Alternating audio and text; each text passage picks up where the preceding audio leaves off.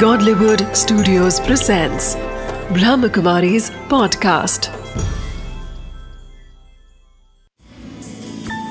Wisdom of the day with Dr. Girish Patel. आपने रंगोली तो देखी होगी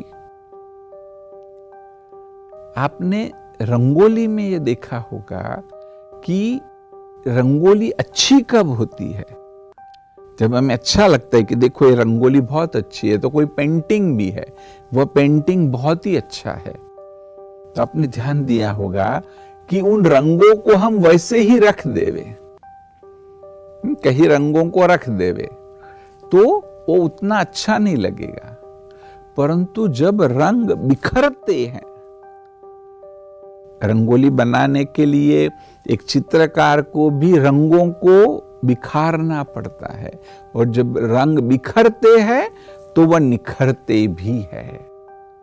कहा गया है कि रंगों को निखरना है तो बिखरना पड़ता है। तो जीवन में भी ऐसा ही है कि जीवन में नहीं सोच के मैं आराम से सब कुछ करूँ, कोई भी रिस्क नहीं लूँ। मेरे सामने कोई समस्या आए ही नहीं, कोई मेरी टीका करे ही नहीं, सब कुछ मुझे अच्छा अच्छा ही बोले लोग। आप ऐसी मनोभूमिका रखेंगे तो कुछ नहीं होगा।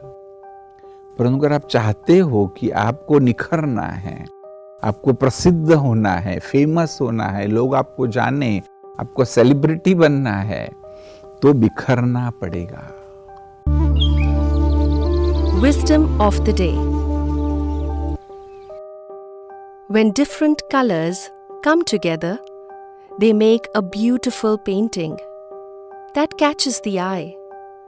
In the same way, the ups and downs add beauty and color to the experience called life.